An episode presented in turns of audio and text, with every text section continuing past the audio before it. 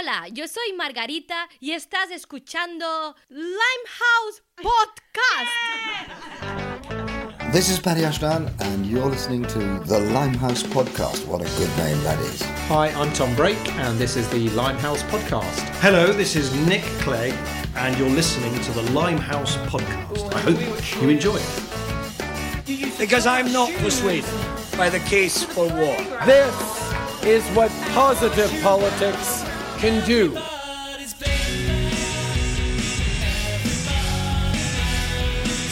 Okay, for about the 90th time I'm here with Tim Farron. Or 90th, I don't know about 90th. Several. Yeah, se- several. Yeah, yeah. We were delayed slightly, or our time, not delayed, our time, our interview was shift slightly because you uh, had a, an amendment, a Dubs amendment. I had a well, it was a it was a it's very dull a bid for a standing order twenty four debate, um, which uh, would have been about reinstating the Dubs Amendment. For what it's worth, it's about uh, unaccompanied child refugees in Europe. Um, many of us campaigned for, along with Save the Children, for us to take what was our fair share of the orphaned kids who were, had fled from war zones in Syria and elsewhere. Like, Three thousand, I would say, was the minimum, the least Yeah. we could do, not the most. That's what we campaigned for. The government grudgingly gave us the Dubs Amendment, uh, which was fewer than 3,000. It ended up being about 460 or so. They said they'd take, then they cancelled it before the election altogether. And even under their own massively measly uh, target, they must they undershot. So only 200 kids came. Yeah. Um, and that's that's it's, it's I mean it devastates me when you think about the number of kids out there who are alone and in camps in Europe. And yes, Europe's a safe place, but camps aren't anywhere. Oh, God, um, It's no no. place to be as a child. Um, we know that last time I checked that there was something in the region of um, a minimum of 6,000 children who went missing the year before last in Europe, Yeah. uh, who were refugees, who were trafficked. I'm afraid probably sex traffickers. Yeah. Uh, that's the m- most likely, the evidence suggests. Um, and all we were saying was that Britain should play its part in Yeah. taking some of these kids, giving some of them sanctuary. So that's what the the bid was. I didn't succeed in getting my debate today, but there's a reasonable chance I'll get an urgent question on it tomorrow or Thursday. Okay, so you'll get to chat, chat. I hope so. And the, and the point really is trying to make the government uh, answer for this because they have, first of all, they didn't want to help the kids at all. Then they said they would. Then they reduced the number. Then they set themselves a uh, an even lower target. Then they cancel the scheme altogether, and it turns out they'd never even met that target. Not even got halfway. What's their What's their motivation? Because They uh, don't want to upset people. Yeah. They think there are there are no votes in helping refugees. There are votes in, and you might even offend people by helping refugees. Apparently, uh, and maybe some newspapers might even, you know, um, uh, campaign against you if you were being Yeah. anyway compassionate about refugees. There's the awful, shocking picture of Alan Kurdi, whose body um, on the beach at Turkey um, was printed very bravely by Amol Rajan when he was the editor of the Independent. That was one of those those moments when a journalist does a vast amount of good by doing something brave and shocking. Nobody, even even the you know most uh, anti-social right-wing conservative um, couldn't have not couldn't have looked at that and thought we need to do something. Yeah. Um, and as a consequence of that, and the pressure many of us put on, Cameron um, took in more refugees, but never would they take these uh, unaccompanied orphan kids in Europe. And we should be taking our fair share. So we'll continue banging on about that, and I certainly will. So do you think when you, you step down as, as leader, do you think you'll have more time to specifically focus on that?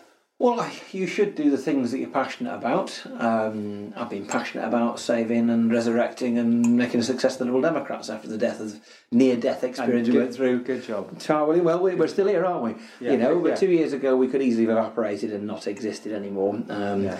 The SDP was wound up by David Owen back in whatever it was, 1990, 91, to remind that political parties are synthetic and finite, and the values might last forever, but you know the parties don't, and there's no need for us to survive. It didn't. We didn't have to, and so.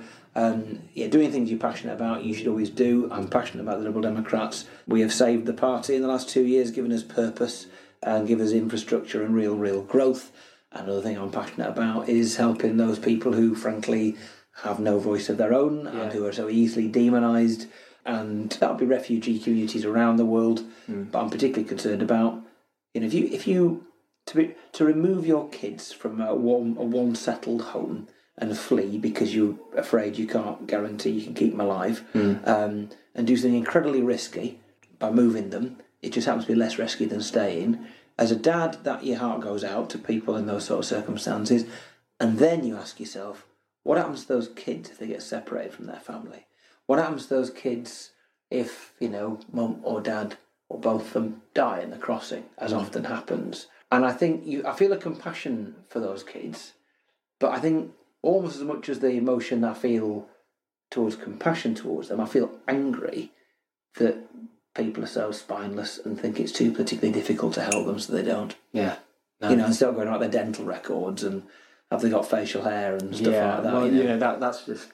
Oh God, it's just that that's harking back, isn't it? We move so quickly now Yeah. politically that it almost forget about all I had, that. I had a bit of facial hair when I was 14. I was still a little boy. Yeah, Thank God I still have my mum. yeah, yeah, yeah. Especially, yeah. Well, there you go. I mean, that's what sort of brought brought my I don't know brought my interest into you personally as, as a leader, and also conference last year, which I can't believe has come up to a year. Yeah. was you know your particular focus on refugees. That that means a lot, that's obviously not going to go anywhere, is it? I mean, No, I mean, it's, what's happening in it's, it's a huge, still? yeah, it's a geopolitical issue. Um, even if you can't muster any compassion, surely acknowledgement that this is a, a colossal international issue. I mean, in terms of, of it being a humanitarian crisis, refugee crisis over the last two and a half to three years, well, since 2011 actually, but in particular it's grown in the last two and a half to three years, is the biggest uh, scale humanitarian crisis to hit Europe since 1945. Yeah. So let's not pretend it's a mini thing. It's a it's a huge issue. It's logistically massive,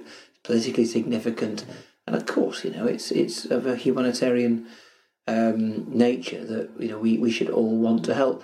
You just got to ask yourself, you know, sequence of events that meant that Syria was a safe and comfortable, peaceful place, and that UK was uh, a place that had been plunged into a combination of civil war and state-sponsored terror against its own people, and in, you'd made that choice to get on a boat and get away because you thought your children were at less risk there than they were staying at their home, and how distressing that would be. You'd want some people to help you. Yeah, You'd hope that the people in civilized and peaceful, democratic, prosperous Syria, Syria in my parallel universe, would help out those people who'd run away from the basket case that was Britain. Yeah. Um, you'd want that, wouldn't you? And if you would, then the answer to what you should do for Syrian refugees is blindingly obvious. Yeah, no, of course. So if we were to switch tact, I suppose, back Yeah. to the gen- general election, because that's still like, you know, we're feeling the aftershock still. Yeah. We'll, we'll be for decades, won't we? If we just go back, maybe do a beginning, middle, and end of it, there's just so much to talk about. Yeah. But um, because I caught up with you roughly towards the middle end of it Yeah. in Vauxhall. That's right. When the election was called, what was your first phone call? What was like the first moment? Jesus, what, what do we do now? Well, first of all, I um, I was in the uh, I was at Manchester Airport. Uh, waiting to get the plane to Cornwall to do a perfectly normal scheduled local election visit down to Truro, or to Penzance, then not to Penzance, to uh, to Newquay and then to Truro. As I was waiting to get on board the flight, suddenly all the kind of furore began that Theresa May was going to make a statement.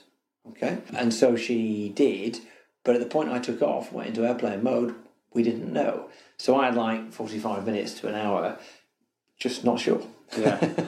right. Um, and it gave me the chance to kind of think, well, what do I think about this? I think the first thing to say is, um, if it's happening, you need to be up for it.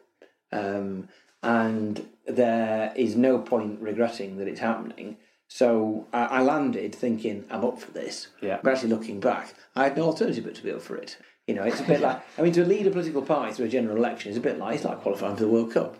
You know, whether you're Brazil or whether you're, you know, um, uh, Costa Rica or whether you're, you know, someone even uh, Costa Rica beat England, didn't they? So we, we can we fit right now. Let's not be maybe let's not be England. offensive. Vatican City State. Yeah. Um, but um, you know, none of those. But it's it's a big deal, and, you, you're not up for it. Why bother? Yeah. Um, so I landed and I thought, right, let's go for this. And there was a great mood on the ground, and I think people felt this was our moment.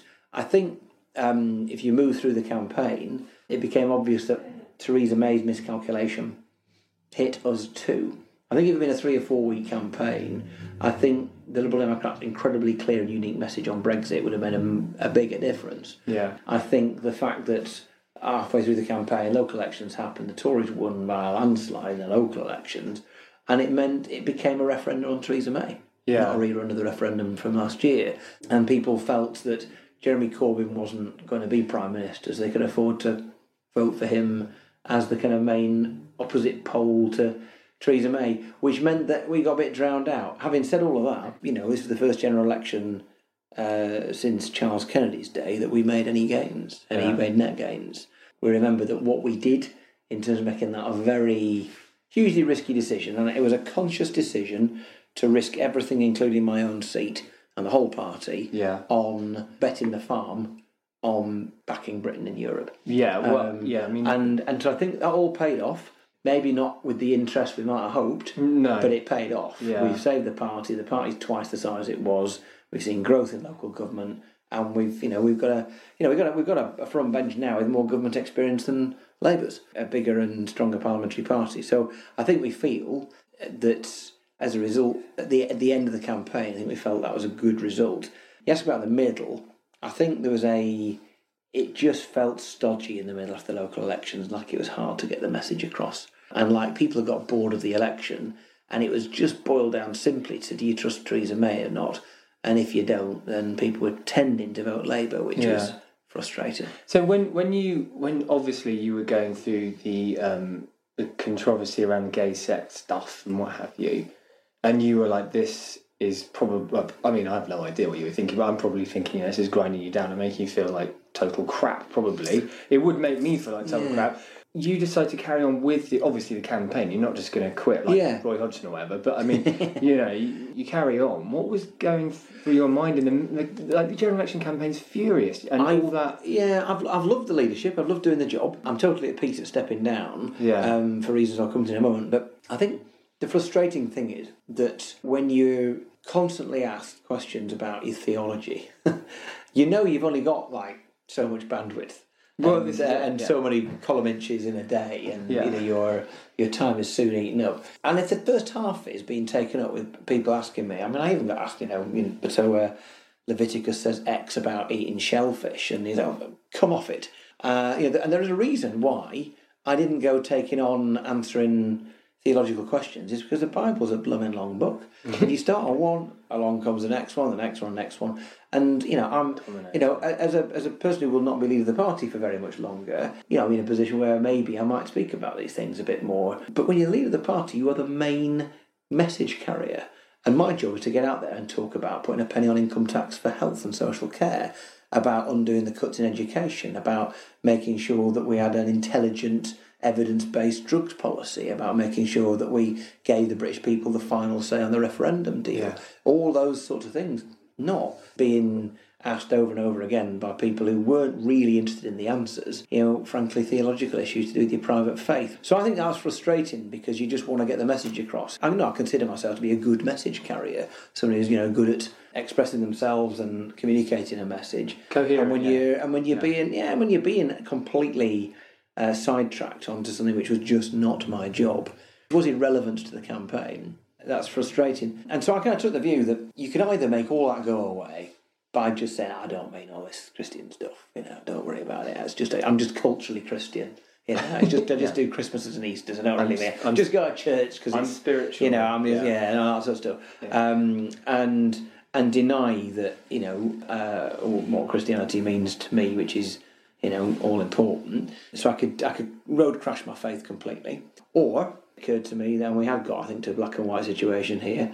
There was no middle way, or I could continue to put the party through quite a lot of pain of having great ideas and great messages, and having a leader who was being denied the opportunity to get him across um, because of all that. And in the end, I chose not to compromise my faith or put the party through that kind of pain and step aside. And when you're aware of the fact that you've done a job, you know, the party was literally at death's door, and rumours of our death were not exaggerated. They were totally plausible. Uh, we were not just, you know, hollowed out, lost nearly 90% of our MPs, a third of our members, half of our councillors.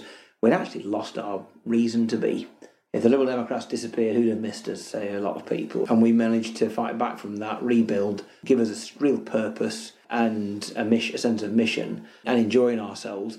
And so we completed that job. You know, the ship was was rescued. We off we sail off through quieter seas and certainly to a, an interesting destination. Either way, we're seaworthy and we're safe. I felt the job had been done, and Yeah. if I, there's no way of squaring that circle of me being, you know, a committed Christian and being permitted the space to lead my party, then I shrug and make way for a great man. I am not going off to lick my wounds because I don't feel like I've got any wounds to lick. I quite at peace the decision I made.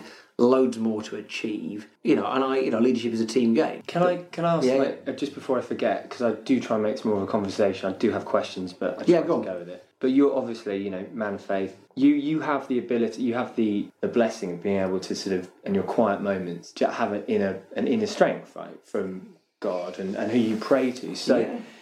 obviously you've had some serious moments of reflection. Yeah. You know, so in years to come, how how have you been able to like frame this in your mind, like sort of because being able those quiet moments in life mm. after the general election, those that result that you know your you know people like Sarah Olney who narrowly missed out. I mean, I know that there are people that were like Mark Williams who are outraged with some of the party literature that lost their seats. Greg Mulholland, he's a close friend of yours, Yeah, he is, you know. Um, how have you been able to reconcile some of those those moments, the people that lost out, like Sarah, who we who you know very well, who battled you battled so hard for her uh, to to win her seat. What's the answer there?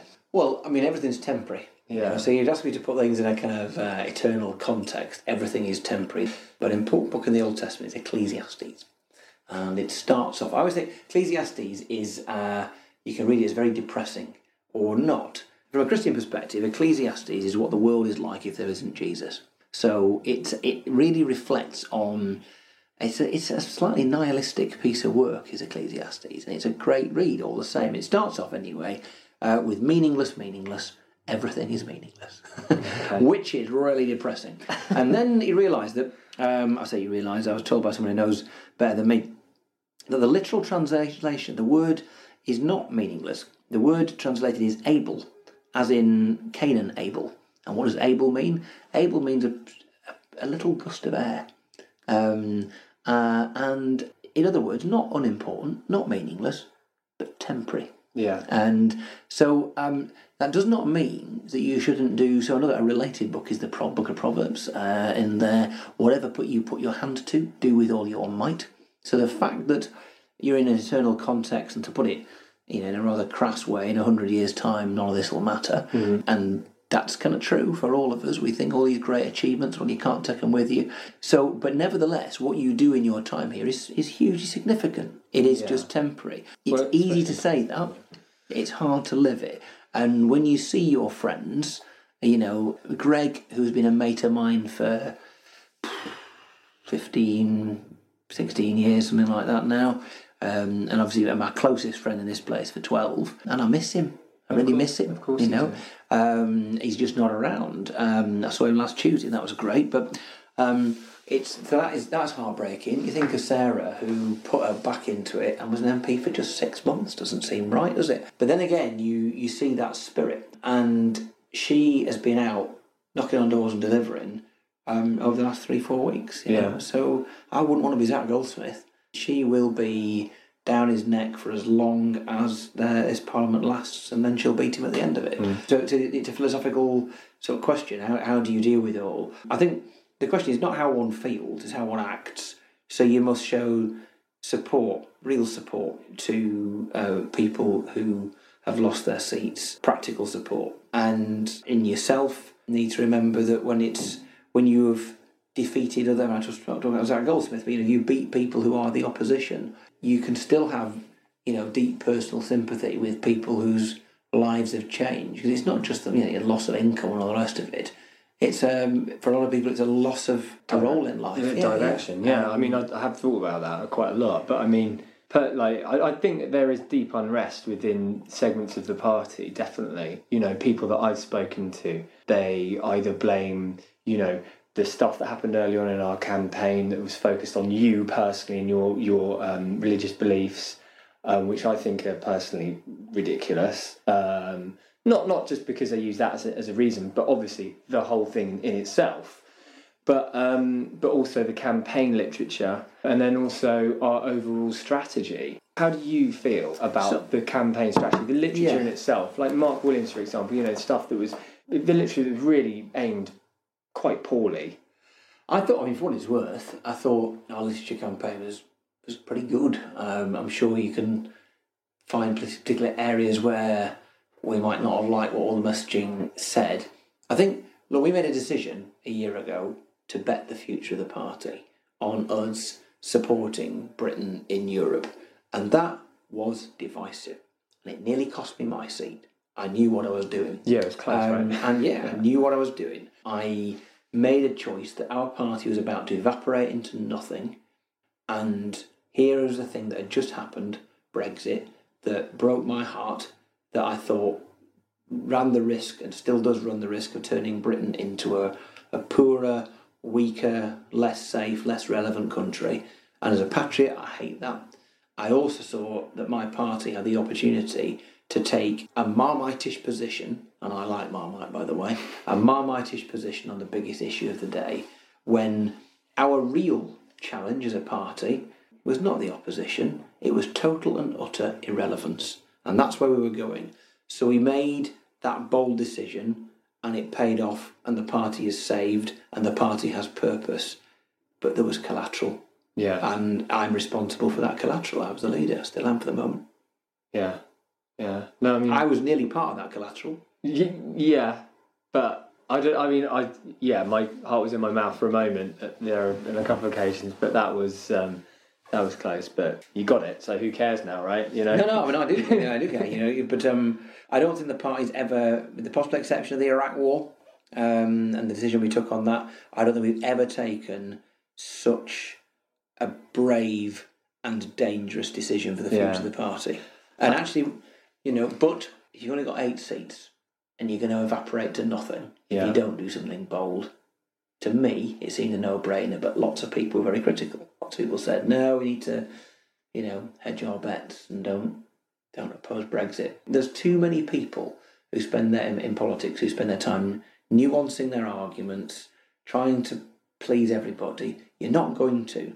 Maybe if you've got 300 seats, Yeah. you can afford nuance. You've got eight, you flipping can't. If you are a party who's almost not not just its raison d'etre now, but going back ever since the Second World War, in many ways, the our, our being pro Europe before Britain joined Europe in the 15, 20 years before we joined, that was in part the reason for our salvation and our non implosion in the 1950s Right. under, Jo, under Yeah. Jo Grimond. So we're following in big footsteps there. So it seemed to me a no brainer we should do it, but it was a big risk. And so you, you take a big risk, um, you expect to be criticised. Yeah, and uh, so so going forward, I suppose it's about Vince now.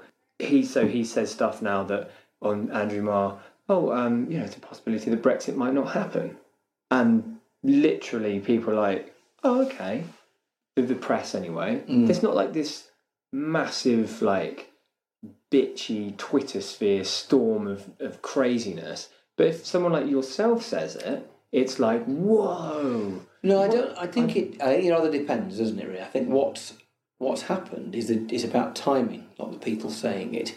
The general election result has muddied the water over what the will of the people actually is. Now, I'm afraid I'm not one of those people who thinks you can just cancel Brexit. I think that that will be illegitimate and counterproductive I think I. I think I am. I'm afraid. Um, but I just don't think, even though I thought I'd like to, I think you can't. Yeah. I think the only way we're staying in Europe or rejoin the European Union is if is via democratic means, which means you've got to set up a democratic means for that to happen. Yeah. That's the referendum on the deal. Yeah. I don't think I think Theresa May has proven in the general election we just had that politicians are incapable of saying to British people, this general election is about X and purely X Yeah. because the British people say, no, it's not, it's about Y, Z, and all the rest of it. So I think the only way to remain in the European Union is for the terms of the deal, at whatever stage of the process, to be put to the British people and they're asked, do you want this or do you want to stay? Yeah. I think that way we can stay mm. and have closure. Now, obviously, those people who are committed to leaving will be very angry with that, but I think you couldn't argue that the will of the people have been somehow ignored. The people have been asked their will on a different question, they'd expressed it, and we followed it. So I think that's entirely legitimate. So the point I'm making is that we've been through a general election where the outcome was to muddy the will of the people. It's, it's just hard to be clear what they said because they weren't really asked. And uh, but I think you can you can say that the most extreme version of Brexit now doesn't look like it's got a mandate. And you can say that as we now go into the practical belly of the detail of what the Brexit deal might look like, that I think people are beginning to see, well, I don't like that, I don't like that, I don't like that. And you get people on both sides. You get those people who are committed to the UK staying in Europe, who will be unlikely to be happy very much that David Davis comes back with.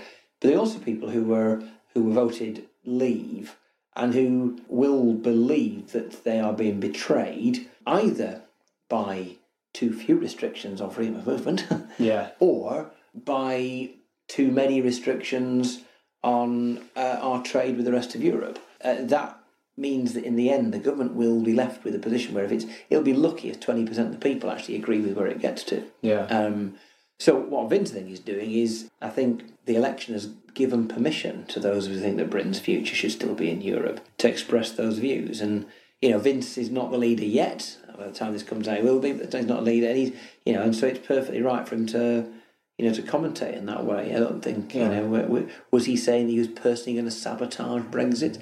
No, I think he was saying the government's creating such a mess. I can see a Yeah. uh, a sequence of events where Brexit doesn't happen. Yeah, no, no, of course. But um, so when you're reflecting, what what are, your, what are the highlights of your election? What are the I- I- highlights of the well, I loved, um, I loved the other than the other than kissing kids and hold, holding kids and like you know and sniffing like spaniels. Yeah, and sniffing great. spaniels. Um, loads of, I mean, there were some great highlights, but I mean, I think I I, I really enjoyed the debates. Um, I found them frustrating because there's just too many people in them.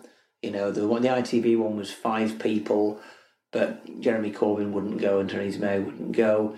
Um, the one in Cambridge was Jeremy Corbyn was there, and Amber Rudd obviously stood in for Theresa May, and I knew in that case, look, there's seven of you for pity's sake.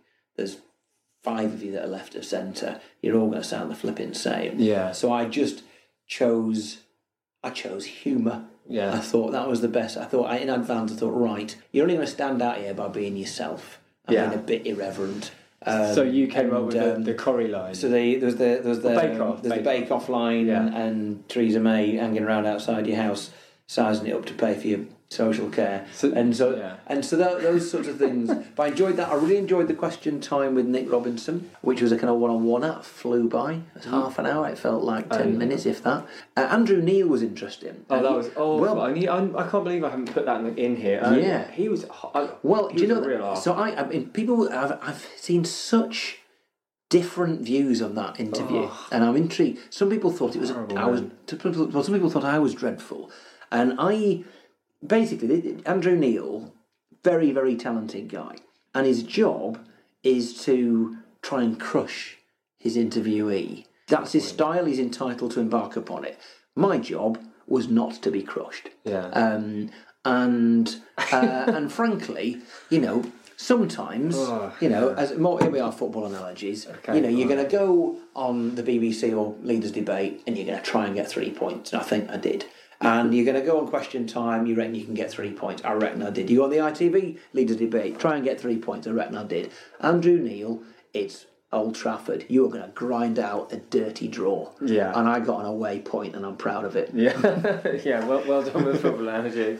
I think we're always safe on those, you and I. So I just I remember that being just. Well, That was awful. oh my god. But his stra- thing is, you begin to learn. He's got a strategy. What was the point Was he? Well, he asks a question, you begin to answer it, and then his strategy is to try and divert you, put you off by asking the second, third, fourth. And my strategy is basically to carry on answering the first Yeah. and not let him interrupt. And if he wanted to, I'd start again. Yeah. And you start again. But it doesn't mean I don't respect the guy. You know, he's a really, really talented interviewer. That's his choice of style. And you know, if you're playing Wimbledon, aka 1988, you know it's long ball. It's not very pretty, but if you let them play the way they want to play, you'll end up as Liverpool and lose. Yeah. We're not having that. Yeah, no, no. It's just really, it's just, it's just funny because it's so, it's so much to go through. Like to sort of, just, like to just filter through everything that happened in that six week period, and God, I mean, I mean, it was, so being on a bus was entertaining. It was the Crystal Palace team bus. Yeah. My, uh, the, uh, Well, we had the, a chat about that. The That was quite funny. Pardew Boudoir, as we called it. So I, I, I enjoyed that. Going around the country, it was great. Um, any, I any hangovers at all? Uh, no, not really. I mean, I kind of, um, I think I kept all that to absolutely a um, a limit. We did have karaoke on the back of the bus with the Guardian and the Daily Mail. That's the kind of you know bridge builders that we are. Right, yeah. And I want to point out that without any visual prompt whatsoever. I uh, I sang the whole of the whole of the moon by the Waterbeard Boys. Of course you did. absolutely lyric perfect Yeah. all the way through.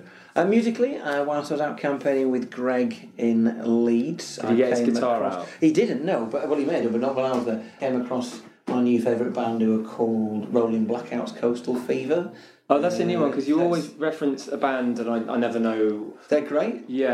Um, and then I have to say, and this is really tragic, but it, you know, I went to Manchester the night after the bomb, uh, which was actually the night after I saw you. Yeah. Because we were about to go off to Gibraltar after I saw you uh, last, and it got cancelled because of the Manchester bomb.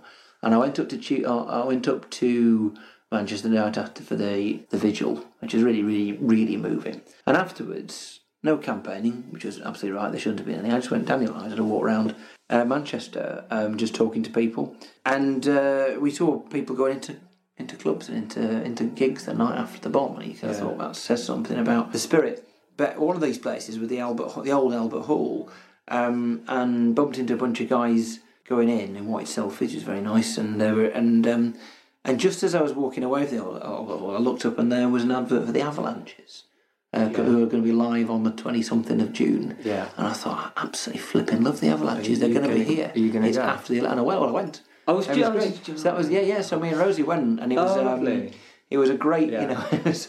It just felt like the campaign was done when I went there. And It was great to hear a band who are so exuberant and. Um, that I've loved since the the first album. Well, they've only done two, but it took, them, took them 17 years to do a second. Yeah, well, fair play. There fair you go. play. So I think that is. Yeah, no, no. Um, I'm being chased now. Are you able to say Um, goodbye to the listeners? Yeah, listeners, goodbye. Uh, not for not forever, just for this particular interview. I am uh, I'm I'm not going off to lick my wounds. 'cause I've got no wounds to lick.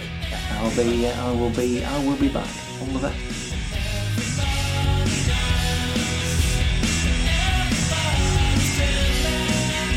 Hey, thanks for listening. If you have got any feedback, don't forget you can always email us the limehouse podcast at gmail.com.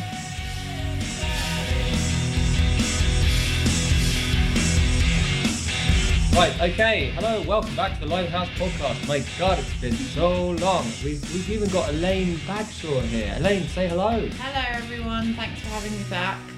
And we've got, uh, who have we got? Who's this handsome rogue to my left? I've, my beard has grown so much in the last two weeks you can't recognise me. Yeah, that's it. Yeah, and you've got sweaty hair from cycling over. I did notice when I saw you on the news during the election that you'd shaved especially for it. did, did you? Did you shave? I got I got told.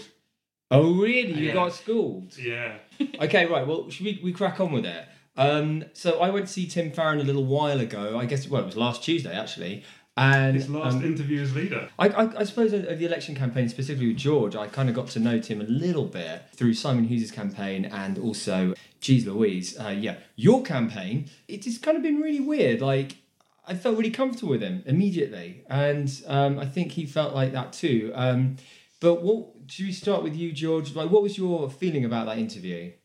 Well, I think the major takeaway was his his statement about how he saved the party. Yeah, Uh, okay, yeah. And also how um, the the decision to focus on Brexit uh, and to make that the main issue saved the party. Uh, and you know, it's not often you get political leaders, definitely leaders of parties, talking about a party going into extinction. Yeah. But he talks at one point about you know the winding up of the SDP and saying that could have happened to the Liberal Democrats. I Yeah. mean, um, I don't think I've heard that from anyone before, and I thought that was quite quite surprising. Yeah, Elaine, what do you reckon?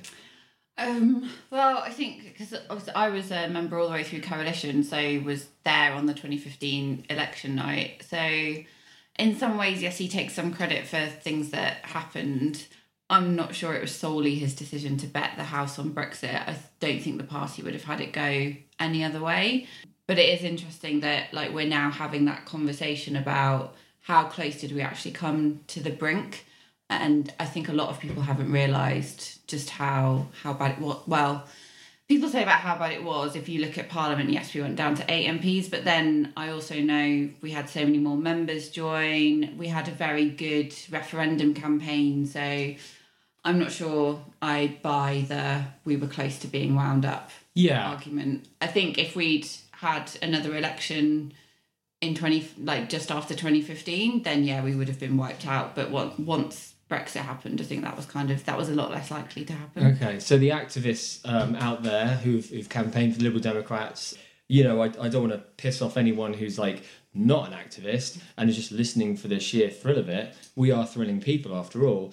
Would they be uh, disheartened or annoyed by that? Like that comment that uh, we were threatened, to we, we would have been wound up were it not for me by, by Tim's intervention, in, not intervention, but along those lines. I don't think he said if not for me. I mean, he Yeah. did make some. Um, so he said very clearly he wanted the membership of the party to be over hundred thousand, Yeah. and did things to make sure that that happened, and had the internal party battles to make sure we kept things like incentives that had kept local parties recruiting. So he definitely did a bit.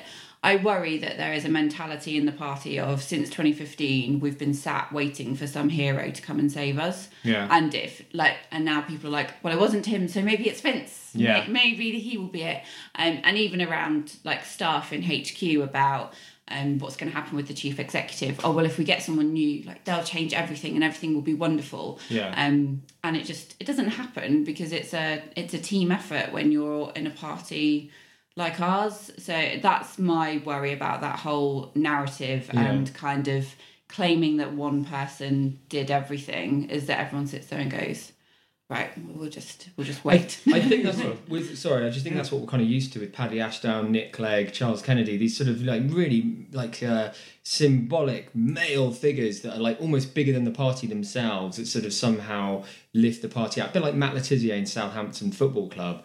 Sorry, and. Um, And I, that's how that's kind of maybe how the Lib Dems have been for a long time, and they've kind of were decimated to a degree. Well, no, they were decimated, and now we've kind of been forced to look at people like Tim. Well, I think it's. A, I think I'd say two things. First of all, you know, I think the decision to just, as Tim phrases it, bet the farm Mm. on Brexit did give the party purpose in a way that it hadn't done since the Iraq War, probably. Mm. Yeah. Uh, and actually, you know, it's not just about the air war. It's not just what the leading politicians say on Mm. the ground. Oh, sorry, on the in the air, but also what campaigners are putting in their leaflets on the ground. And I think for a very long time, sadly, the Lib Dems were all too comfortable with running very diverse, some might say contradictory Mhm. campaigns in different parts of the country. Yeah. And actually, the focus on Brexit gave everybody this one unified purpose, which really did help to Yeah. bring the party together after a very traumatic experience in 2015. Yeah. However, you know, at the same time, you know, Tim's got to be put a positive spin on it because he was the leader during that Mm. time.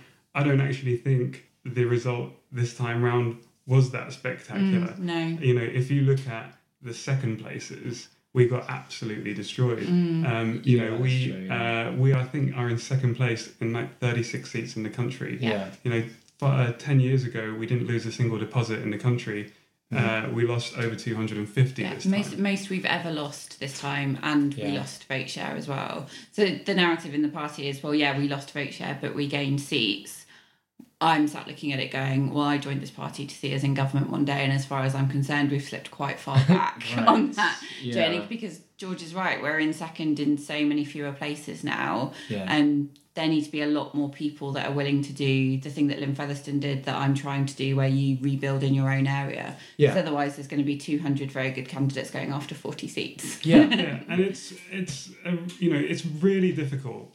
That second place tier is crucial because in so many parts of the country, in the in a first past the post system, we got picked up votes and seats by being not the party in power Yeah. and the main challenger. Hmm. In so many places of that country, we have lost that, and Yeah. we need to rebuild it another in another way. Yeah. Yeah. And uh, I worry that the party has forgotten how it got into second place, like initially. So that like trying to get guidance from people about how do you I mean in Tower Hamlets we have a very unique political situation with two groups of independents not just one Yeah. um and how do you leapfrog them and how do you leapfrog the Tories Yeah. and unless you go to people like Lynne who have done it in relatively recent memory Yeah. there's not a lot of people out there who can kind of say that like that they've done it any time recent and in the context of there's a digital campaign and things Yeah. like that most people that did it did it 30 20 years ago Yeah. like it's not it's quite difficult to Well, yeah, I mean, anything. I did want to touch on maybe Tim's um, tone in that interview, like his. Um, it, it, felt to me, I didn't feel necessarily uncomfortable with him talking about religion in such a specific way because he really felt like to me like his he was the you know the reins were off. He was. Mm. going for it hell for leather and started quoting like Ecclesiastes and stuff like that. And I was fine with that because like you know man's got to do what a man's got to do, you know, and uh, why not? But how did how did you guys feel about it? And how, how are our listeners gonna do? You, how do you think they will be? What will they be thinking about that? Well, I mean, I think what I think is really interesting about this whole world is that from the point of view of a of an outsider, somebody who's not particularly attached to any organized religion, such as myself, poor guy, you can you can see religion as in some ways being a philosophical prison, right? Okay, you yeah, know, yeah. Uh, and being and people being restrained in how they can think. You know, it restrains free thought because Yeah. actually, if you're evangelical, you, you are you know you are kind of going towards what the book says rather than your own personal beliefs. Yeah.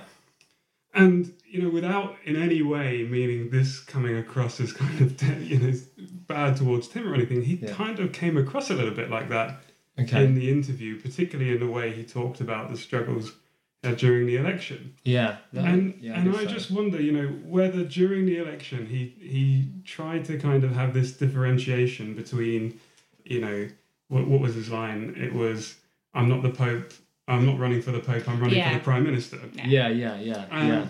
Now, as we hear him talk more and more like that in the interview that you've just done, I think more and more people realize, well, actually, what he means by that is his church really does have those views that many people feared, feared and suspected it did. Yeah. Now, if he had maybe said, listen, I am a member of a church which has some views which Yeah. many people wouldn't agree with, including about gay sex, but I don't personally feel that it's right to impose the views of a church I'm a member of on the rest of the country. Didn't he say Um, that though? Uh, some point during the campaign, didn't he roughly hit on those notes? Well, I think what the the way the public felt about it and what they were seeing was somebody who was really struggling themselves with their own personal views. Right, And that's what was very unattractive to many people. Yeah. Uh, and it came across almost as dishonest because like, look, do you believe this or do you not? Mm.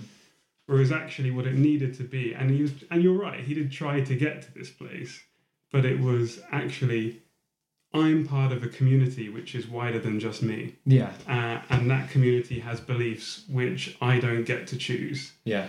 Uh, but what I do get to choose is my personal actions.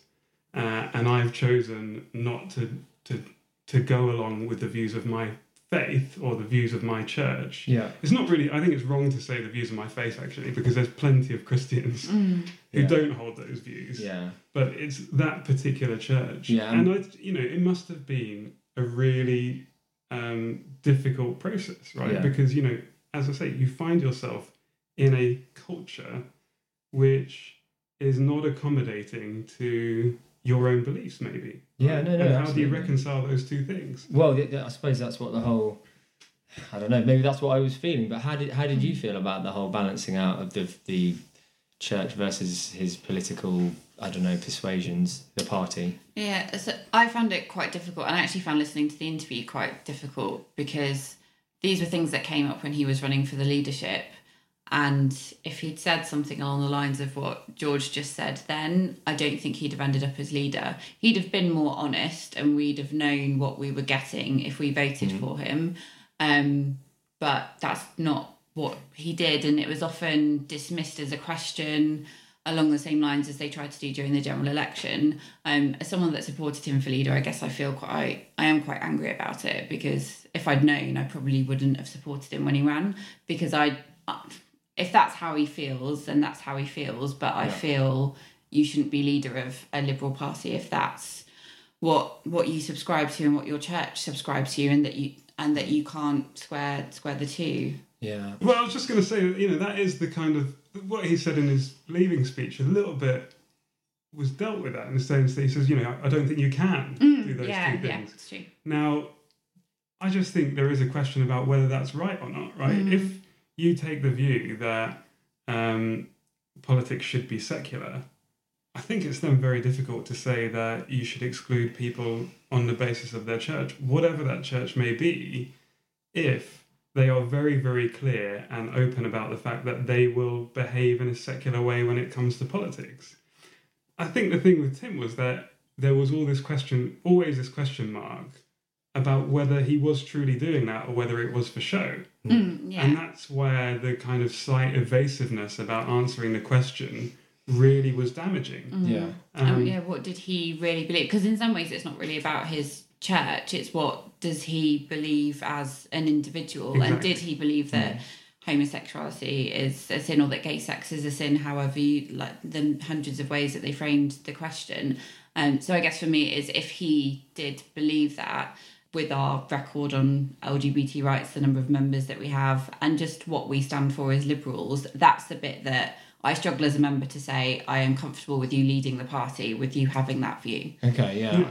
I mean, I'm, I, I suppose I'm down with that. I think I'm, I'm just really, I think um, I'm a newbie to politics and all that kind of jazz. I just feel like when he's opposite you, you can't help but feel quite, you know, at home with the man. He's, Yeah. he's, he's very sweet. He's from, he is a very fatherly guy and he's very engaging, very sincere. You know, I, I mm. mean, one of the reasons that really got me into his politics, I suppose, was his, as I think I mentioned in the interview, was his um, his standpoint on the refugee crisis, which is like you know outstanding. You know, mm. like, but then again, you know, why why wouldn't he be? He's a liberal for goodness sake. If he wasn't doing that, mm. if he wasn't standing up for refugees, it would be a bit strange. Yeah. I mean, Yeah, I guess what I would say about this yeah, Tim stuff yeah, is, I mean, if I had been asked the question, you know, do you believe gay sex is a sin? My answer would probably be, well, I don't really believe in sin. Right?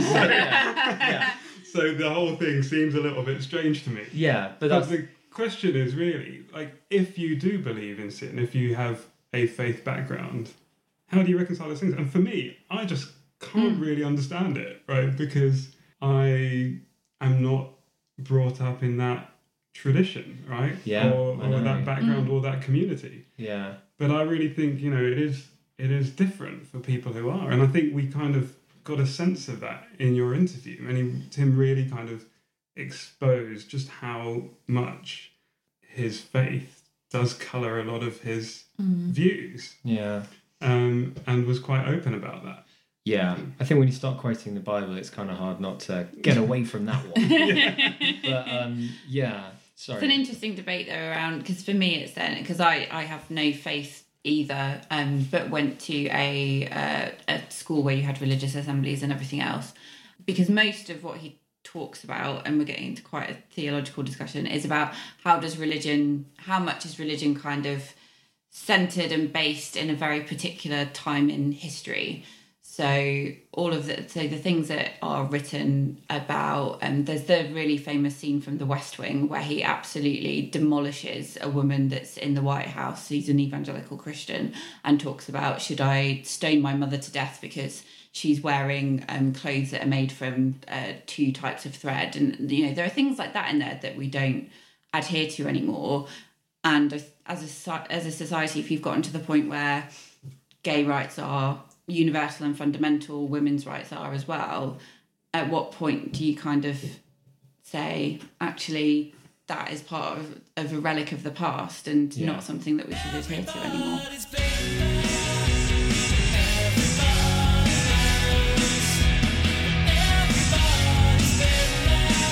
Hello, you've been listening to the Limehouse podcast. If you're a fan of the show, if you like listening to it, you know, one of the nicest things you could do is to add a review on iTunes. It makes a real difference and it will mean that many, many more people get to hear it because it will get boosted up the rankings. So, if you like us, do tell people on iTunes. Thanks very much.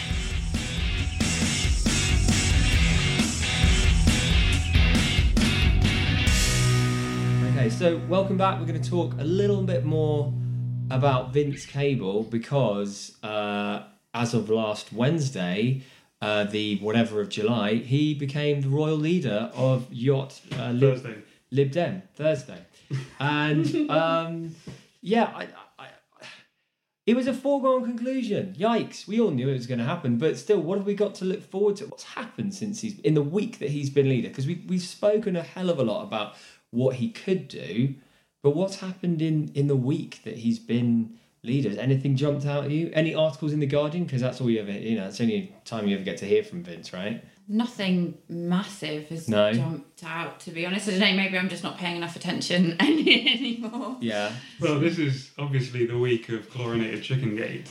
Okay. Um, Yeah. Where chicken became the issue of the day in UK politics. Carry right, on. so basically, Liam Fox, I think Liam Fox was in the US Yeah. as Yeah. International Trade Secretary. Oh, yes, I know, And, yeah, and yeah. Trump was like, oh, we're going to have the best deal. That's an awful impression. Yeah. But he's, going, you know, we have got, got to have the greatest trade deal with the UK, etc., etc. Yeah. And then the kind of chicken farming lobby in the US said, Yeah. well, you know, any trade deal with mm. the UK is going to have to involve them eating our chicken. And the chicken lobby in the UK were like, well, hold on, that means mm. Chlorinated chicken, because that's what they do in the US. They dip their, they bleach their chickens before human consumption. Mm. And then so it became this whole thing about, you know, well, are we going to have to, you know, if Liam Fox wants a trade deal, are we going to have to eat chlorinated chicken? Liam Fox just dismisses this by saying, like, some people are, you know, this is a really important thing and they're just going on about chlorinated chicken. And I just thought, like, what is the whole thing about chlorinated chicken anyway? Like, why why is this a thing? It just seems so weird. So I actually looked it up. Oh, yeah, I did as well, yeah. Do you want to, do you want to pick up where George left off? Uh, so, so the difference in, I guess, between EU legislation and US legislation is, like George said, they bleach their chicken at the end. So they do nothing to look after animals properly as they farm them. Um, so there are less protections against disease, less rules around what you can and can't feed them and how you have to keep them. Because once they've slaughtered them, they just dip them in bleach and that kills most of the It's all about like the Whereas prevention of we've disease. done, yeah, we've done a lot more to say actually feed them in this way. They should be how. That's why you've got rules around cages and how you can keep them and things like that. And so there are there are less diseases anyway, but also we don't dip them in bleach. Yeah, well, but the thing is, it's like this is one of these things where the news just becomes so detached from reality. Yeah. Because they're just following what these politicians are saying rather than actually looking Mm. at what the issue is. Because this actually isn't an issue about chlorine and chicken. This is a discussion about animal welfare. Yeah. Yeah. And uh, and also about you know um, health and safety in the food chain in general Yeah. and industrial farming, all of industrial those things. farming exactly good quality you know the quality of the food supply and the food chain and so you know this kind of was all characterized about chlorine and chickens but actually what it is is the question is you know by getting into this trade deal with the united states do we want to fundamentally degrade the protections around farming Mm. and the quality of farming as some Yeah. would think? Yeah. and that's a really really important question Well, right it- it's fundamental to our health. I mean, crying out loud, you know, our NHS, right, on its knees, we're looking to the future 30, Mm. 40 years down the line. If we start eating that shit, Yeah, And here's some this- bleachy chicken. right, kids. yeah, look, keep, keep lowering our standards. See where that gets us. but you only have to see you've got to watch the film food incorporated Okay. Yeah, And I've watched that. yeah. Yeah, it's good. Netflix. Anything like Yeah. the Bruce Springsteen song Murder Incorporated? Nothing like it. But it's about basically mass farming in the Mm. US, intensive farming, and all of the things that that results in, and Yeah. the Oh horrible my God. diseases that Mm. the livestock gets, etc. And that is basically what this issue with Liam Fox blithely just, you know, going, oh, people are talking about chlorine chicken. Who cares about chlorinated chicken? That's what it's really about. Mm. Yeah. And I think the other thing that really came out is like what's super interesting about, well, super interesting and super depressing is that when you hear Liam Fox talk, it's almost like he's like saying, Oh, I've just had this amazing idea, free trade, and no one's ever thought of it before. Mm. and, you know, now that I've thought of it, we'll do it and everything will be wonderful. And oh, there's these people who are just coming up with these stupid, like, you know, bleached chicken, stupid mm. arguments who Right, are probably okay. Remoaners and don't know what they're talking about. Yeah. Actually, you know, the world has been pretty much signed up, the Western world has been pretty much signed up to free trade for the last 40 years. Right, And there's been constant rounds of trade talks to try and get free trade. And the reason why these rules about chlorinated chicken or you know other kind of technical rules exist which act as barriers to trade is because they're actually really important. Mm. And 40 years of negotiation has meant that we've not been able to break those barriers because people care about them. Yeah. And a bit of understanding of that from the government would go a long way to understanding actually a lot more about this European issue and why so many people and why it's going to be such a mess. So, uh, Elaine, do you feel like maybe we're sleepwalking into this? As, as a British public, like George is saying, like how these these, these headlines get rewritten about chlorinated chicken. Well, what the, the bigger issue below below the surface is? Do you feel like we're this is just one deal we're trying to walk into, There's and then it's like beef, and after that it's it's I don't know light bulbs or something like that. It's Well, so I think it's interesting because from what I've seen on things like social media and the, their reaction, this is the kind of thing that I think actually starts to change the public mood on Brexit because it is that you're willing to sell my kids chicken dipped in bleach in order to get a trade deal with the US. yeah. That's not what I thought taking back control was about. I thought things were going to get better, and instead, you're actually selling me down the river. Think about the amount of farmers that were unhappy with EU farming legislation who probably voted leave, who may now be sat there going, hang on a second, you're talking about swamping the UK market with huge amounts of this stuff because they produce ridiculous amounts of it, and which will make everything so much cheaper here, and then our farmers get massively undercut. Like, that's not what leaving was supposed to be about. So more things like this, I think, like I guess, whilst from an academic point of view, yes, it's annoying because there's a big animal welfare issue as well. If the smaller headline of it's chicken that's dipped in chlorine, like being dipped in a swimming pool, is what gets people talking about. Hang on a second, I did not vote for this. Yeah. Then it's it's a helpful It will be something steer on the yeah. story. It'll be something stupid like that, right? Not stupid, but it'll be something like less fundamental than the actual rights of the animals. Mm. You know. But these are all the things we should have been talking about in Stronger In. The This amazing was the was, stuff. Like, the hilarious thing is like when I was doing my chlorinated chicken research uh, to find to get to the bottom of this, you know, I found articles from the Daily Mail in like 2008 when the EU was considering a trade deal with the US and the TTIP thing, Yeah. when the US lobby was coming up with the same stuff. And you know, Daily Mail was using this like European bureaucrats are going to force your children to eat bleached chicken. Oh God. yeah. God. It's just yeah, it's incredible the way that things switch so quickly. Um, but it's I mean it's the first of a number of things. Um, and also it's helped by the fact that the ministers dealing with this are utterly inept. So yeah, Liam Fox's attitude is like, Yeah. I'm a genius. No one's ever thought of this before. Well, but and Gove today has said we're not going to accept any chlorinated chicken in the UK. yeah.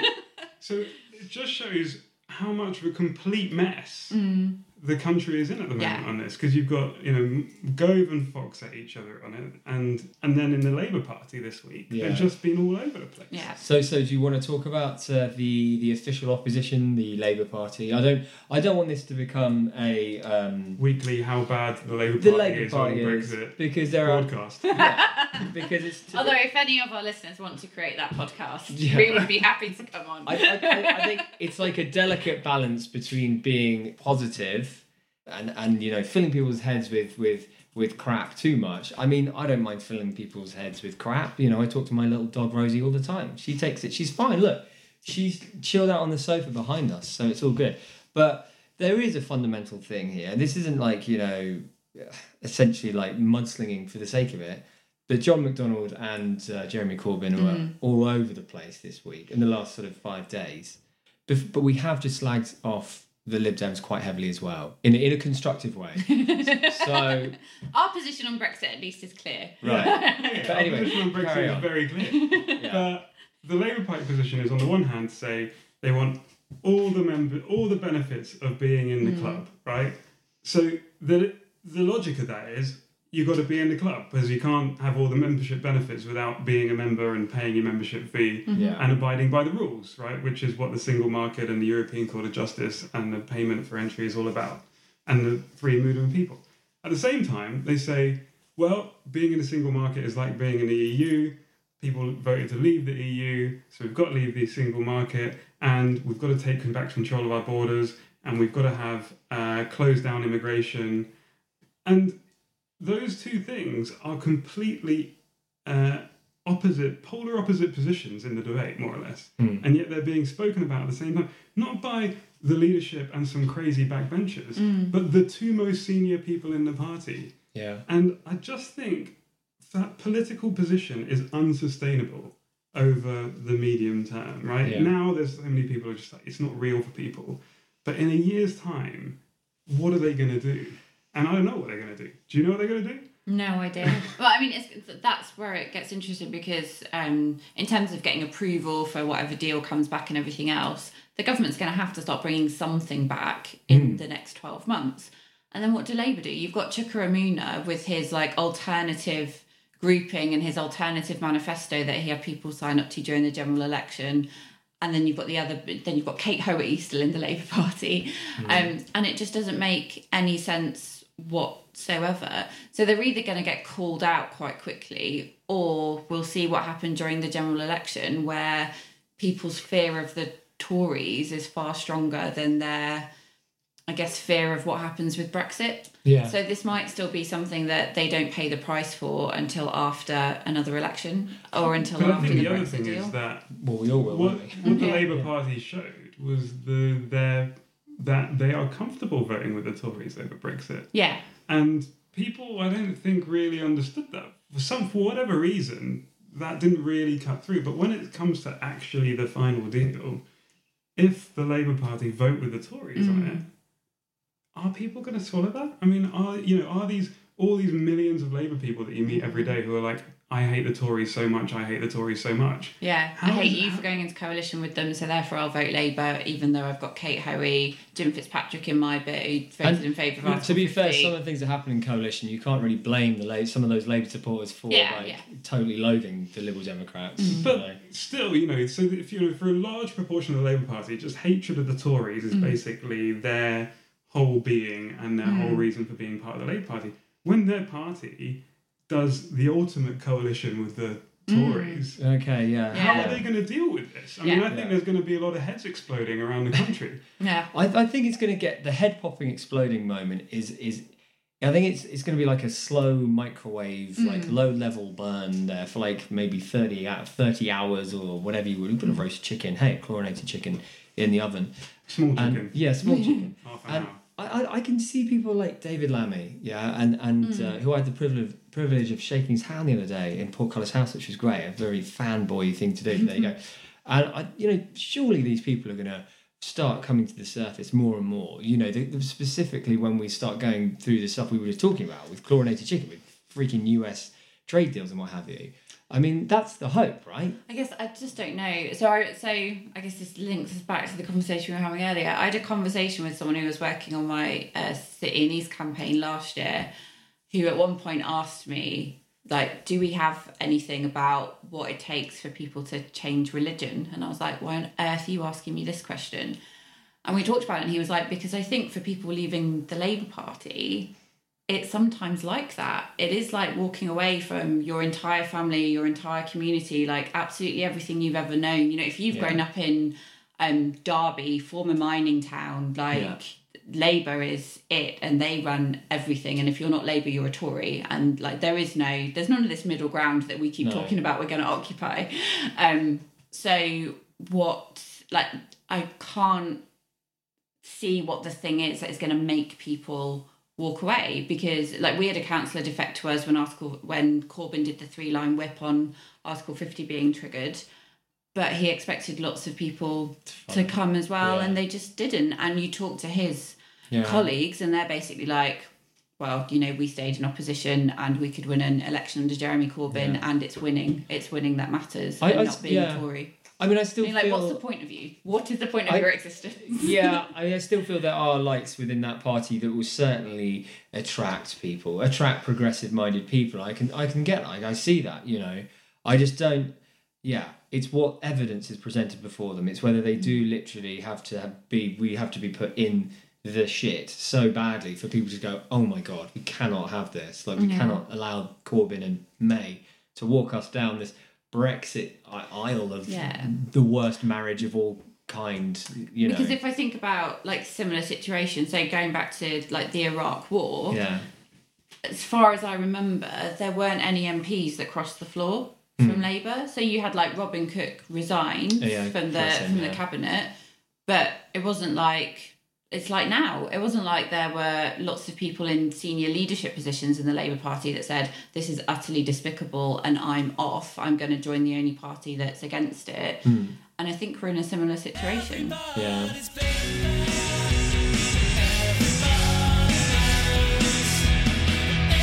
Hey, this is Will, your Limehouse podcast host, uh, if that makes any sense. Uh, have, a, have a chat with us on Facebook. We're always there. Just type in the Limehouse podcast into Facebook and get on the group or the page. Bye.